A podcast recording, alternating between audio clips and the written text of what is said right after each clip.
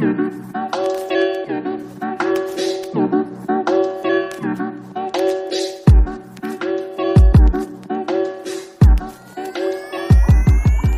界各地的听众朋友们，大家好，欢迎收听 A O 呵呵来聊，我是大碗，我是小袁，这是一档聚焦异乡人生活的杂谈节目，从日常趣事、好物分享到自我探索、跨文化观察，各种漂泊在外绕不开的小话题，每两周更新一集，咱们边喝边聊。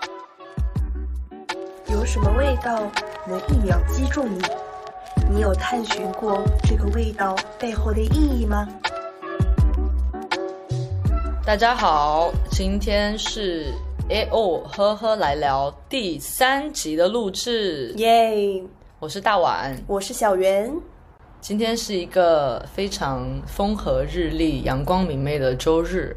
今天就天气比较好，春天来了嘛，毕竟你会感觉到那种风里面都有的那种春天的气息，对，温暖的阳光因子的味道。是的，所以呢，为了配合今天的主题气氛呢，我们今天喝的是苹果酒系的。这个东西其实是法国的一个特产，主要是用苹果汁为原材料酿造的一种发泡酒。然后它的特点是度数特别低。法国的苹果主要产区是在诺曼底地区，苹果酒的主要产地也是诺曼底。然后我们今天喝的这瓶苹果酒呢，是由大碗亲情购买的，是一种不会的香型的。就是苹果酒一共分两种，是对，一个是不会，一个是度。然后它们的主要区别就在于酒精度数的不同。如果是度甜味酒的话，它的酒精度数最高是百分之三，然后喝起来就比较像果汁。像我们今天喝的这瓶呢，这个酒精度数是百分之六，喝起来就会稍微比较干，然后比较像大人喝的酒。像大人喝的酒。对，所以如果大家去布雷塔尼或者诺曼底这两个地方旅游的话呢，在参观的时候一定要点咸味可丽饼啊，还要喝喝苹果酒。在这两个地方的餐厅里面。大家就会发现那个杯子不像杯子，而且特别大，像个碗一样的，就是专门用来装苹果酒的。对，喝起来就很有那种梁山好汉互相干杯的感觉。那我们今天想要跟大家分享的一个主题，就是关于味道，以及关于味道给我们带来的记忆和故事。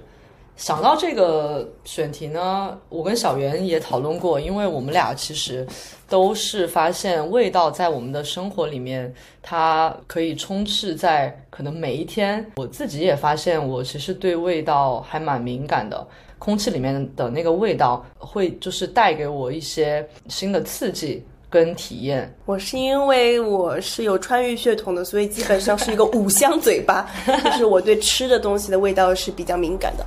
但是你有没有发现，中文真的很博大精深？就是“味道”这个词，其实它既包含了舌尖的这种味觉的味道，又包含了气味、嗅觉。对，是嗅觉。对。然后，但是在法语的运用里面，我们就在想说，我们平时在用的法语词，就是是不是也有同样的一个情况？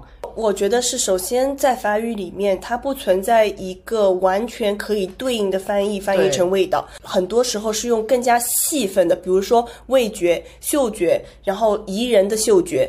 呃，有一个词是八放，大家都会知道是八放。第二个词很重要的是 gu，这个词基本上是可以等同于中文里面的味道，但是还是有区别的。对。然后第三个可能是 odor，英语是 odor。第四个是 aroma，就是 aroma。这四个词都完全是有区别的。对，像是因为我们俩也对这个词源啊这种语言学的东西比较感兴趣，然后也跟大家稍微分享一下一些就是比较细节区分这四个词。的一些小故事，我当时跟小袁在讨论吃冰淇淋的味道，我当时就说我们那是要用 “gu” 这个词吧，就是是什么一个口味，巧克力口味啊，什么香草口味的。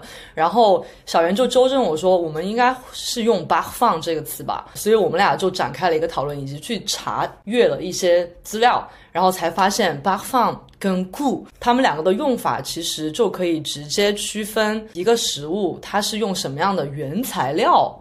来做的这个词很有意思，因为在你想到说巧克力的味道的时候，你不会立刻想到说就是香水和香氛这个这个词。对，但是在法语里面。它会有一种反直觉的用法。一个巧克力口味的冰淇淋球就是 une boule de glace au parfum de chocolat。对，然后它的这个源头呢，其实是因为最早之前，就尤其是在农业啊，或者说食物的这个领域里面，它其实是用纯天然的材料制成的一些可食用的一些东西。比如说，很久以前在制作冰淇淋的时候，食品工业不是很发达，会用柠檬皮呀、或者会用鼠尾草这种香料作物来添加到已经准备好的牛奶底里面，来作为这个冰淇淋。所以对说，它其中的化学意味是用天然的材料提取物来浸染的一个牛奶底。对，本质上就是一个天然提取物。但是呢，gu 这个词，如果我们看到就是嗯食物，它是用 gu 来形容它的口味的，就说明它可能是是用一种化学添加的方式来增加的它的一种风味。对，比如说你如果买那个冰红茶的话，就是 ice tea b u b i s h 因为这个里面没有异地桃子汁，全部都是工业提炼的这种桃子香精加在里面。对，在这种情况你就绝对不能说八放，你要说无。对，呃然后也像中文里面一样，就是有也有一个衍生的词义，也可以用形容一个人有没有品味。比如说 quelqu'un du mauvais goût，就是这个人是没有、没有品味的。品味很差。对，其实这个对应到中文上来讲，呃，我们也发现“味道”这个词，除了形容我们吃吃的食物的味道，或者闻到、嗅到的味道，它也可以用来形容一种气氛、一种滋味。比如说呢？我觉得那首歌很有味道，所以就是用来形容一种更抽象的氛围。是，但这样讲起来，我觉得中文真的还蛮抽象的。就是你刚才说它很有味道，那篇文章是感觉很有味道的。其实这个时候说这句话的人跟听这句话的人，他们都没有一个用明确的语言来指代这个味道到底是什么味道，所以也就造成了有可能我说的味道不是你理解的不是我理解的味道。对，但是我就说，对对对，我同意，就是还挺有味道的，挺有味道的，对对，是一种还蛮抽象的连接。是的，所以像西方的专家传统上会觉得有四种基本味道，大家都知道是酸甜苦辣。食物上的味道，对味觉上面嘛。然后日本的专家，然后辨别出第五种味道是鲜味，这个也很神奇，因为其实有时候很多法国人是不理解鲜味这个东西，也没有办法向他们解释。对，就包括我当时看到说，哎，有第五种味道，鲜味。被总结归纳到了味觉这个体系里面的时候，我也很好奇，就是鲜味到底是一种什么样的味道？因为对于我来说，我觉得还蛮抽象的。然后那个鲜是你很难用某一种像酸甜苦辣，就是这种这么具体的，很难描述出来的。一个汤鲜和不鲜的时候，你是很明显知道哪个是鲜，哪个是不鲜的，对不对？是但是你们难以用文字和语言来描述它。对，我会说鲜的话，可能是有可能跟它原材料的新鲜度有关。比如说你在喝一个纯的牛肉汤或者纯的鸡汤的时候，你会觉得很鲜。但是如果里面加了太多水，或者加了其他一些化学添加的东西的时候，你就会明显感觉到，然后那个不是纯纯的鲜的感觉。啊，这个是我当下的灵感。我是觉得，就是你的鲜味、你对味道的感知，当然是有一个阈值的。对，有高和低的区别。我自己对鲜的最就是我人生中的第一次鲜味感知，是我小时候偷吃味精，可是味精很化学。真的很化学。以前我我小时候，因为爸妈怕我蛀牙，不给我买零食，但是会把有一袋味精挂在我伸手摸不到的地方。然后有一天我突发奇想，准备偷吃味精，既然挂起挂起来不让我吃的，就一定是好东西。对，一定是因为被挂起来了不让你吃，所以才让你想要去吃。对，这就是禁忌的滋味了。然后我就就从洗衣机爬到了墙上，吃了一口味精，你就觉得白色的粉末。然后我当时吃的时候觉得啊，好特别，就是它没有味道，但是它对你舌头是造成一定刺激。当时我觉得好鲜啊，然后我就吃的一口接一口，我就停不下来。我大概可能有偷吃五到六手。的味精，然后直到后来，我感觉我头晕，我觉得我头晕，我好想吐哦。从此之后，大概有十五年，我一听说里面有味精，我就整个人就是产生一种想吐的感觉。小时候就是有磕味精磕嗨的经历 对，导致长大之后整个 traumatized。对，就是味精的我第一次 overdose，但是我确实是能感知到。我从这个 overdose 上确实是可以感知到，就是是有这个鲜味。我的舌头对它的感知更加在舌头的前部，小圆的这个这个故事让我联想到了，我也有一个 overdose 的一个关于气味的故事，嗯。是桑塔纳两千后座上那个皮革的味道那个皮革，再加上 就是在桑塔纳里面，很多人会用一种一个不知道一个那种散香的东西，是不是柠檬口味的？柠檬口味的，哦。一定是柠檬口味，是不是？一定是柠檬口味的，再加上那个皮革的那个味道。如果桑塔纳两千还行驶在一个盘旋的上坡的山腰的那个路上。我就一定会呕吐，所以到现在，比如说有的时候我闻到了，比如说清理厕所的那个香氛，假柠檬香气对，假柠檬香气的那个香氛，对于我来说，我就可以直接连接到说，对，桑塔纳两千后座晕车的味道，对于我来说就是一个非常具体的一个 关于柠檬的 overdose 的一个晕车味，很有意思。那么前面我们就跟大家分享一下，我们通过中文的这个词汇以及法语的这个用词的词源学上的解构。其实呢，也是因为我们在聊起味道这个话题的时候，让我们也回想起来了很多我们记忆深处的关于味道的一些小故事，是不是？对对，一些记忆深处的能够触动我们温暖回忆的一些食物的味道，或者气味的或者。气味。对，就比如说我印象最深刻的味道是绿豆海带排骨汤的味道。这个做法的话，好像其实只有我们家会有。然后这个口味是夏天限定的，对，因为加了绿豆嘛，通常绿豆因为是比较清热气的一个食物，然后里面还要加上致死量的一个花椒，这就是形成了我们家特别的绿豆海带花椒排骨汤的味道。那是很川渝的。我是觉得这个是很川渝的加，花椒啊，就一定是很川渝，并且是相对来说更靠渝、更靠重庆比较麻的一个风味。是的。但是这个菜谱的话，我在下厨房上呢也没有搜到，我跟一些川渝朋友聊过，但是没有跟我们家一样的。比如说我们家就 完没有没有听说过绿豆跟海带排骨的搭配。哦对，对我来说这就是家的味道。这道夏天限定的菜品呢，一般都是在中午的时候吃。那个排骨就炖的酥酥的，就是肥，里面煎着瘦，然后吃起来特别的油润。等你喝下那一口排骨汤的时候，你又可以吃到几颗已经被炖的酥烂的那种绿豆，那种沙沙的口感，就更加厚重。更加的厚重。对的，然后这个时候你又加上海带，大海的鲜味。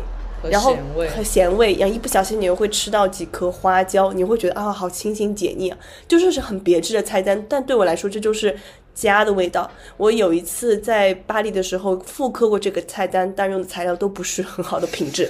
虽然如此，在巴黎很难买到很很难买到很好的排骨也是啊，排骨也是，嗯，都不是很新鲜，包括绿豆吧。绿豆也是啊，什么都很难买异。乡的绿豆就是没有，就是我们故乡的绿豆那么的香，特别是花椒，花椒这个天是呐 another story。对的，然后我当时那么一口盗版汤吃下去，那一口我就感觉有种 deja vu 的感觉，把我好像通过电波传送到了我还是中学生，我还在家里住着的时候，那个夏天的中午饭。那时候天气很热，我甚至吃那一口东西的时候，我会感觉到，我会感觉到我那个时候阳光很耀眼，夏天很热，电风扇在呜呜的转，然后我的父母在厨房里面忙进忙出的，我会感觉到一整个那个画面感。是一个很具体的画面，把你瞬间就是拉回到了当下，你可能跟家里人坐在那个桌子的旁边，然后是一个中午，然后你们一起在一边吃一边聊，就整个很丰富，是一个画很面完整的一个画面。对，然后我那个时候就会有一种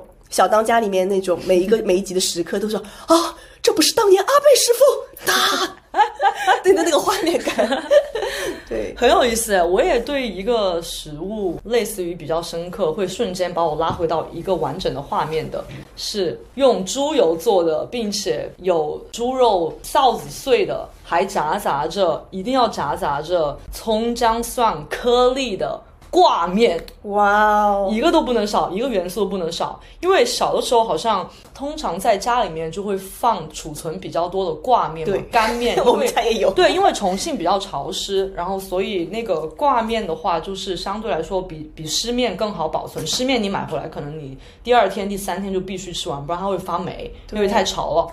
然后所以挂面这个元素，就是在家里面可能你突然饿了。会去想到用挂面吃，因为湿面可能已经发霉了。但是你挂面的定义是什么？挂面其实是，干面，干面，但是它又不同，可它会比较粗，它可细可粗，是有好几种的，啊有那种很细一根的挂面，然后也有那种稍微粗然后扁一点的啊，我喜欢粗扁型的。小手我更喜欢细的，但是现在我觉得那个扁的也很就挂那个臊子，或者说挂那个调料能，挂得住，对对对，长大之后口味的确是会变的。嗯，然后为什么会有那个蒜跟姜的颗粒对我的那个印象也如此之深？是因为我小的时候其实我不太喜欢吃颗粒状的蒜跟姜，但是那个时候我外婆就是对这个颗粒就如此的执着。的确，她也会加一些更丰富我口味进去嘛，但是我只是不喜欢我在吃面的时候会突然乱入一点有颗粒感的东西。你是外国人吗？你是白人吗？没有办法忍受这种颗粒感，它就是会让我觉得，就我的味觉会很被打扰，我就想连吃贯性受到对打扰。对，那种连贯性会受到打扰。但是呢，的确是那个蒜跟姜加进去的那个口味的丰富感，也会很让我着迷。我又对这个味道着迷，与此同时又被它的口感也被打扰到的那种冲击感，就在我的脑子里面留下了一个很深刻的印象。就是这种矛盾感吗？对这种矛盾感，然后以及呢，另外猪油，呃，猪油一定要加，对，因为尤其是我们出国了之后，来巴黎之后，小袁是找到了一个方法，可以在家储存一些呃好吃的、可食用的猪油。但是我自己的话，之前我来法国之后就再也没有吃过加了猪油的面，所以猪油的那个香味也是在我的记忆里面是一个浓墨重彩的一笔。然后关于臊子呢，是因为小的时候我外婆她下面的时候一定会加很多很多臊子，但是我喜欢吃臊子那个口味，但是我永远都不会把那个臊子吃完。你真的很难搞哎，做小孩。然后，然后我每一次吃完，就我吃面的话，就一定是我把所有东西都吃完了，会留下一些蒜姜末和一些臊子，然后我就会跟我外婆合作。每次我吃完面，她就会来说：“哎，是不是剩一点那个面的嚼嚼？” 她每次就很非常欣喜的一个心照不宣的会跟我一起合作，一起共同把这一碗面吃完。他就是吃最后的那个臊子碎。OK，对啊，所所以就是这一碗面，每一个元素都不能缺，但是它对于我来说就是一个小的时候跟家里人交互非常鲜活的一个记忆。还有还有跟外婆的 team building 啊，跟外婆的一起的一个合作完成活动团建活动是的。你这种小孩要生到现在，你知道吗？你就会被发到网上说我们家的小孩吃草莓，呃，不是你不是那种吃尖尖的草莓哦，你是只吃下半部分那个坨坨部分的草莓，我们家小孩怎么办？发 TikTok，然后你就一起来骂，会被发小红书的，会被骂了。我觉得你不能这样惯食小孩的。Yeah. 前面我们就分享了两个关于食物的一个记忆嘛。那如果气味方面、嗅觉方面，你会有什么比较深刻的记忆吗？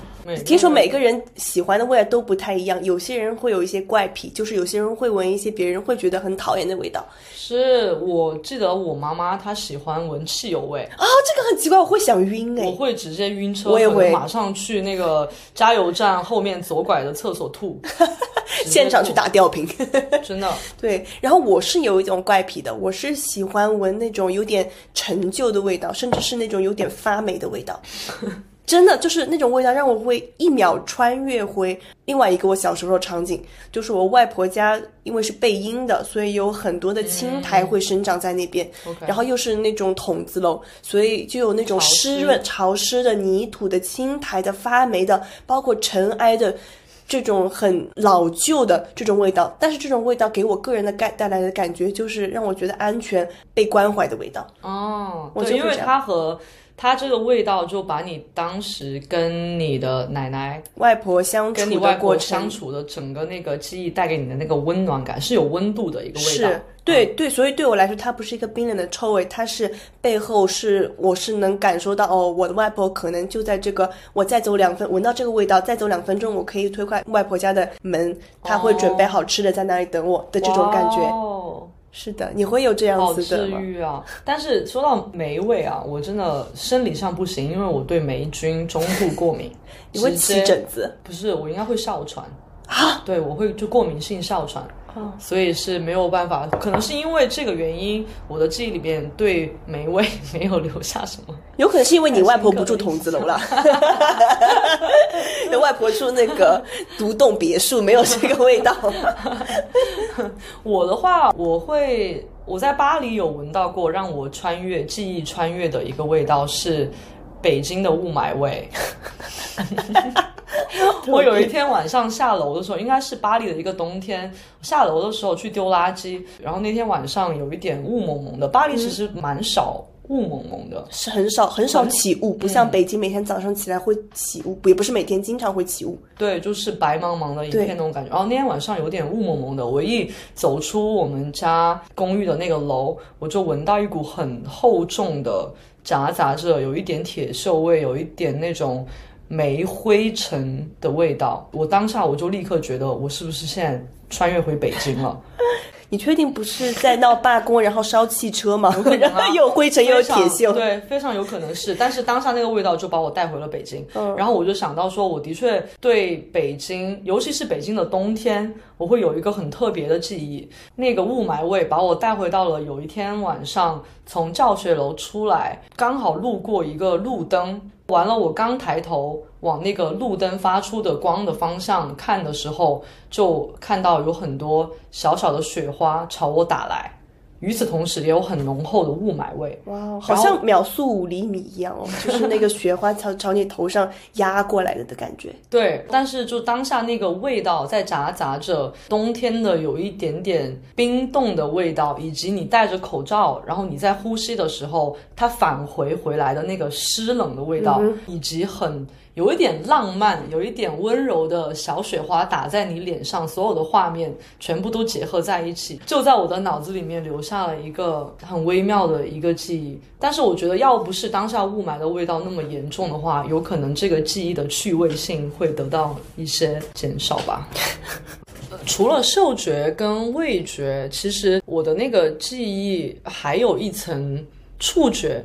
啊，对，因为就是那个味道，我闻到那个味道的时候，它还会一秒把我带回当时在北京走在路上，因为下了雪，然后你脚下会踩着碎碎的冰渣，会有对，会有那种触感，脚感，对，就是那种脚感。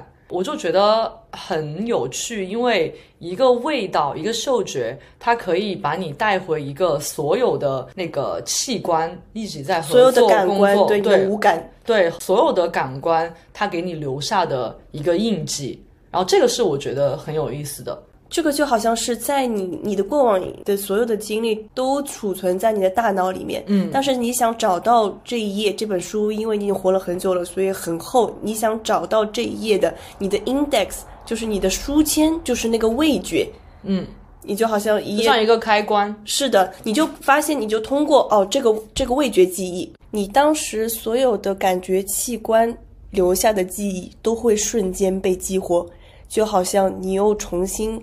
在那个场景里面又活了一次，而且我觉得是被一种非常鲜活且真实的情绪感包围着的一种状态。是的，甚至你都会有时候会有视觉上的感官，不会吗？比如说我刚才讲到那个湿润的味道，我就觉得它是绿色的。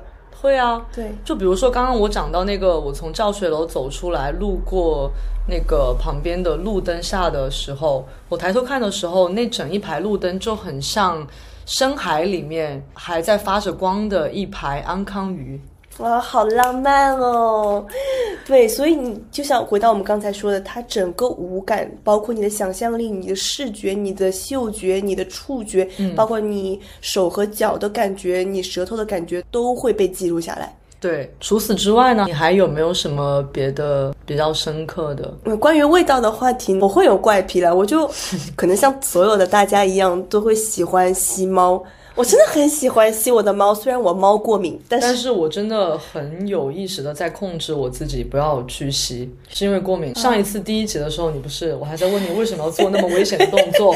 我问出这个问题，就一定是因为。吃过一些教训了，肯定是大家都会有。我现在也也不会去很过分的吸猫了，因为我觉得爱是尊重，是保护，是想要伸出却收回的手。爱它就要尊重它。喜欢是放肆。是放肆，爱是克制。对了，但是我觉得小猫这个头上真的会有那种阳光的味道，我觉得很难形容。但是那种暖暖的、毛茸茸的味道，这个阳光的味道应该是烧焦的螨虫的味道。就会想说，那么臭的嘴怎么舔出那么香的毛的？他一张嘴就觉得，你 说那么脏的嘴。对，，真的是要晕厥。但是那个毛又那么的香，我会觉得这是一种毛茸茸的味道，对不对？但是毛茸茸怎么能被形容成味道呢？是对，就很神奇，真的是一种痛感。但比如说，我也会迷恋枕头的味道，我超迷恋我自己枕头的味道。具体来说是头油的味道吗？对了，脂肪酸氧化的味道。你这样，有时候我会特意的，可能会有一段时间不换枕巾啦，因为特意的收集自己枕头的味道。然后当我失眠或者心情不好的时候，我就会猛吸我自己那个枕头的味道，就会给你带来一点安全感，安全感。真的会。你会不会有这样？我好像不会刻意去仔细的闻我的枕巾，就是也戒掉了闻枕头的味道，是因为猫会来枕头上。如果我使劲去吸我的枕巾，我就会过敏，所以都怪猫。实在不行的话，你还可以吸妈。我发现我妈身上也有那种让我很安心、很舒服、喜欢，特别是脖子的那个部分。每一个人其实在这个耳朵下面后脖的这个地方都会有一个属于自己独特的油脂味，只有爱你的人才闻得到你的体香。是哦，不然别人就会觉得你体臭。对了，所以一个替代方法，可能如果你妈在附近，你可以去闻它。你吸妈就比较比较不容易过敏。但是，比如说你是怎么发现枕头的味道会给你带来安全感的呢？是有什么很特别的一个时机吗？你发现我 今天吸一下这个枕头，让我觉得瞬间像做了冥想一样，让我如此的放松跟舒适。不会啊，我说不出来，就是普通的味道。你就是一直都在枕头上躺着，你就喜欢那个味道，那种很熟悉的、很温暖的，然后你感觉闭上眼睛，一切都跟你无关的这种安全的封闭的感觉。嗯，而且立刻可以进入梦乡，你的身体跟精神可以得到休息。人身上散发这种味道，只有喜欢你的人才能够感受这种味道。就比如说我男朋友身上，我很喜欢他的味道，我因为我觉得他闻起来像一颗松子，什么鬼？我没闻过她男朋友的味道。哦，什么？没有，就是它闻起来，我觉得就有一种牛奶糖的味道，就是这种奶香的味道真。的吗？为什么大家闻起来都像牛奶糖？是吗听过这个概念。突然想起来，我在巴黎的街上还闻到一个非常神奇的味道，是我小学后门走出去那家米线店的锅气味。为什么给我听馋了？真的很香。就我走在街上，我以为是因为那附近可能有一些中餐馆，那个后厨发出来的味道。可是我就目测了一下我的四周，根本没有任何一家中国餐馆，我就不知道那个味道是不是其实这边也有一种食物，跟那个小学后门的那间米线店的味道一样的食物，还是就只是一个巧合。好，但是那个味道，我一下子就觉得逝去的时光不再返回。但是那个具体的味道大概就是，忧伤的味道。也不是忧伤，它本身的味道是夹杂着一点烧煤，因为那个时候大家是烧煤，然后来煮这样特别的香很香，然后再加上一点锅气味，然后再加胡辣椒。的那个香味，然后一定要全部元素加在一起，瞬间把我拉回了小学的一些记忆。小学真的也太远了吧，二十几年了都已经。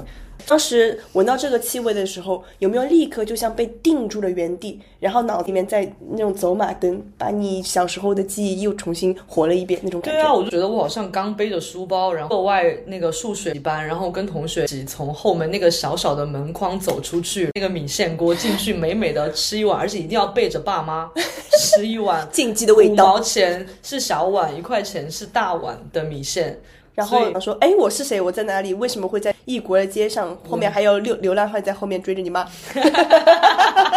流浪汉和狗屎元素，真的很神奇。这个气味真的充斥在我们每天的生活里面，有可能在一个不经意的瞬间，可能就会把你拉回你的大脑里面某一个储存的芯片上的记忆。我就觉得气味在我的生活里扮演着一个非常可爱的角色。那你不觉得我们刚才这么全部聊下来，你会发现我们选中的那些记忆深刻的片段，都是一些已经逝去的，不会再有机会重新活一次的这么一些片段吗？对，非常对。我觉得串联起来的是已经消逝的或者回不去的人或者是那个气味，好像把那些记忆或者人事把它具象化了，把我们带回到了以前的那个空间。是的，也就是说，你把自己对过去的眷恋这么一种、一种方式投射在这个气味上，作为一个开关去重新体验一次你认为宝贵的这些记忆和感情。所以你反过来看，当你第一次去经历的时候，你其实不会有太多的感觉，当时是你日常生活的一个部分。但返回去看你被记忆的热箭击中的时候，你回到那个场景，你才会发现。原来你对这个场景有这么的珍视，这才是你最觉得最有价值的东西。对，它就是像一个线索，它在提醒你说，原来其实那一段记忆是如此的宝贵。它在默默告诉你说，真正在乎的东西，你觉得真正有价值的东西是哪一些？是的，就比如说你自我。Self-proclaim 是一个龙傲天，你就觉得世人皆负我，我要皆负众人。你觉得自己是一个六亲不认龙傲天，但是你记忆中一直记着小时候这么一碗豆花米线的味道。在很多就是影视剧里面，你会发现，其实这个龙傲天最后他会发现自己最重视的就是那碗豆花背后藏着的亲情、爱情或者友情。对，真的，因为我发现味道这个东西是你没有办法抗拒的。比如说，你突然一下闻到那个味道，你不能主观上说，我现在把这个开关关掉，我不让它触发我的记忆，这个是做不到的。这个味道来了，它就会像一个时光机一样，就不管你开不开这个开关，这个开关就是立刻给你自动打开，给你运回去一下，对你咻的一下，你就被运回去了。这个是一种自动化体验。通过这个，我们可以去，也是去聆听自己，去观察自己有哪一些味道会触发我们的那个开关，以及会把我们带上哪些人对哪些事一个回顾。你可能会从中发现一些线索。原来我很珍惜那个人，原来我很在乎某一段经历，它背后是价值体系。是的，你的性格密码，你的价值判断。你最珍视的东西是什么？什么能触动你的软肋？就跟你自己自己臆想的这么一种龙傲天人设可能是很不同的。大家可以去通过这个记忆的线索去探寻一下自己到底是一个怎么样的人。说到这个，有意识的去创造一个有那个味道的。一个环境或者一个空间，让你去帮助你进入某一种状态吗？你会这样子吗？怎么样去利用这个记忆的热键？对，OK，我比较喜欢梅味，有可能会再加一种蘑菇吧。没有没有，那我就确实是有一个体验，我比较喜欢依兰的精油的香味。闻到这个依兰精油的香味，会让我有一种放松和镇定的感觉。所以当我在工作的时候，我可能就会用稀释的依兰精油涂在我的鼻子下面，我就会感觉自己精神振奋了，记注意力会比较集中。等于说就是一个功能性的味道，帮助你尽快进入你想要进入的一个状态。是的，工作状态也好，或者说你休息状态也好，就不同的味道，它会把你带进一个不同的状态。是这样子的。就比如说，我想问你，你在家的时候会喷香水吗？我有的时候会，为什么？因为我可能需要当下，我想要自己达到一个更加精神的状态，或者进入某一种更有效率的状态，我需要从那个味道也改变，然后让我的整个人做事情的状态和我自己就是懒散在家躺平的状态是做一个区分的。你光换睡衣的话也是不够吗？不够。我一定要全套，就这个很有意思。所以你当你喷这个香水，你闻到这个味道的时候，你是给自己创造了一个形象吗？一个很认真的这么一个你的一个形象，然后努力的向这个形象去贴近，是这么一种大脑工作方式吗？还是我也不觉得说是创造了一种形象，就好像是我会觉得喷不喷香水。的这个状态区分是在于你今天想不想要正经的去做什么事情，就你通过改变你空间的状态，或者说是 你改变你气味的状态，让你把你从你只是在家待着发懒、躺平的状态拉出来。就是你喷香水，可能是你意识到自己说，我喷了香水，我的存在感更加强了，我对自己现在正在做什么事情的觉知感更加更加强烈，你会意识到所有事情更加强烈，所以你的这种自我的形象力是加强了的。对，是哦，这个真的很有意思哎。包括有的时候，你刚刚讲到枕头的味道嘛，我有的时候也会在我的枕头旁边喷一点点我喜欢的香水，闻着那个我喜欢的香气入睡是一件很幸福的事情。我感觉香水在我的生活里面，好像它的功能性还蛮多的。它可能可以让你当下改变成一个更加准备好的状态，但是也有可能是只是纯纯的给你带来一种愉悦感。对，这个很有意思。我觉得每个人的嗅觉器官和感知对同一个香味的感知都是不一样的。对，大家可能要去探索一下自己更喜欢什么样的味道。你更喜欢柏树的味道、雪松的味道、木质的香味，还是花香味？你可以挑一款自己喜欢的香氛，也可以是便宜的，就是像我用的精油，把自己就是自我意识唤醒。对，就等于说是去给你自己创造一个空间跟环境，可以让你因地制宜的，你当下想做什么，让你更加有感的去做那件事情。嗯，有愉悦感或者有动力。过程可能会长，因为你会需要很多种不同的尝试来找到自己心仪的味道。也有可能这个味道你觉得今天你喜欢，但是过一段时间可能是会发生改变的。很有意思的是，激素水平会极大的影响你对同一种味道。说到这个激素，我又想到了香水，它有的时候还会可能影响我的荷尔蒙。比如说，我以前大学的时候，我有一次在楼道闻到过一个香水味。或者说我在巴黎好几次在地铁，当那个地铁开动的时候，就不是会有那个风迎面吹来吗？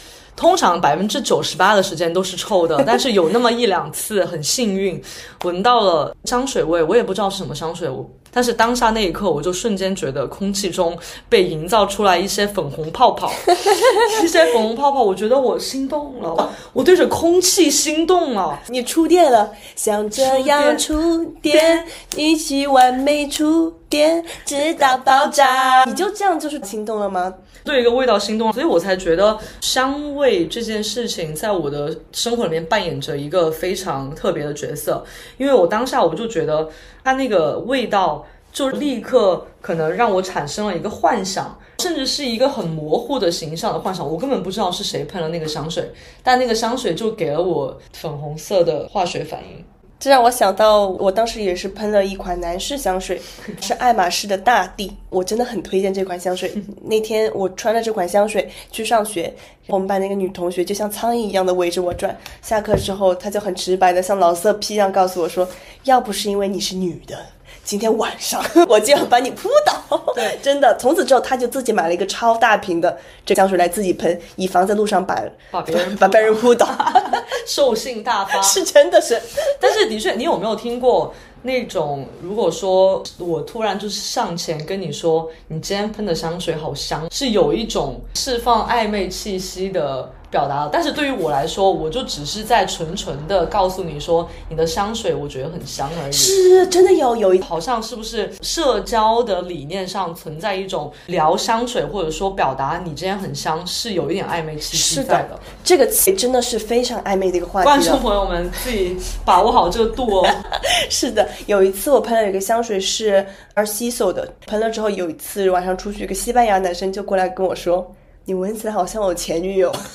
这个有点非常的，但是我就对我当时就感觉非常奇怪，我不知道怎么接话，因为觉得好像又有一点暧昧，但是好像他又在陈述一个事实。要是他前女友，万一他们两个又是很不好的 bad ending，那就很尴尬，我就嘎嘎笑了算了。又是一场尴尬的社交辞令，是的呢，就很尴尬。可能说的人不觉得，但听的人真会觉得，哎，是什么意思啊？对，但是的确，如果你突然在路上闻到了一个你很喜欢的味道，并且是会刺激你的荷尔蒙有一些波动的一个味道，你就会觉得说，像这样触电 就够我快乐融化。太容易的爱故事就不耐人回味啦。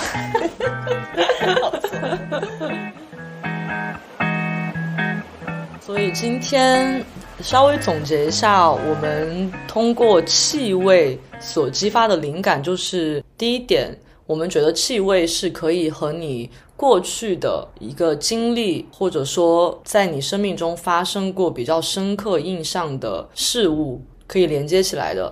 气味可以把所有的消逝的那些很朦胧的东西具象化，你瞬间把你带回到一个很鲜活的画面或者场景里面，是一种很浓烈的情感的载体。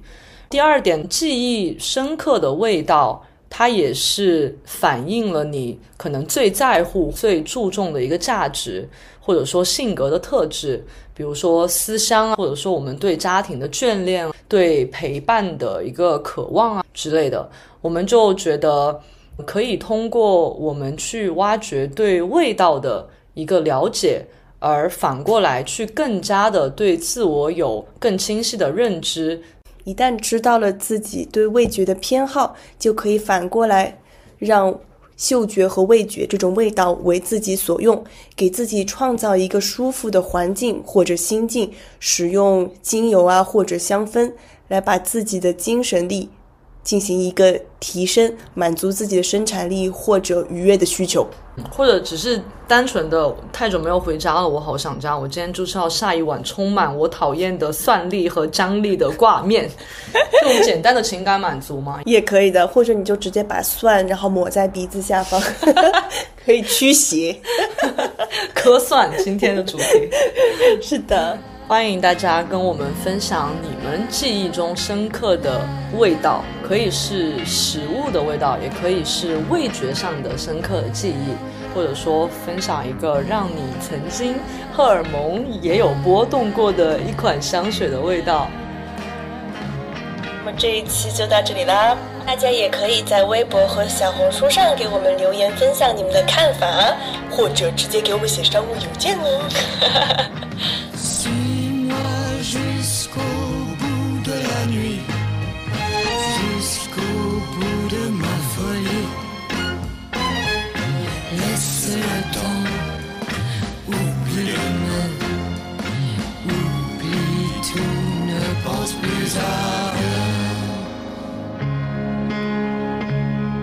那么下一期不见不散。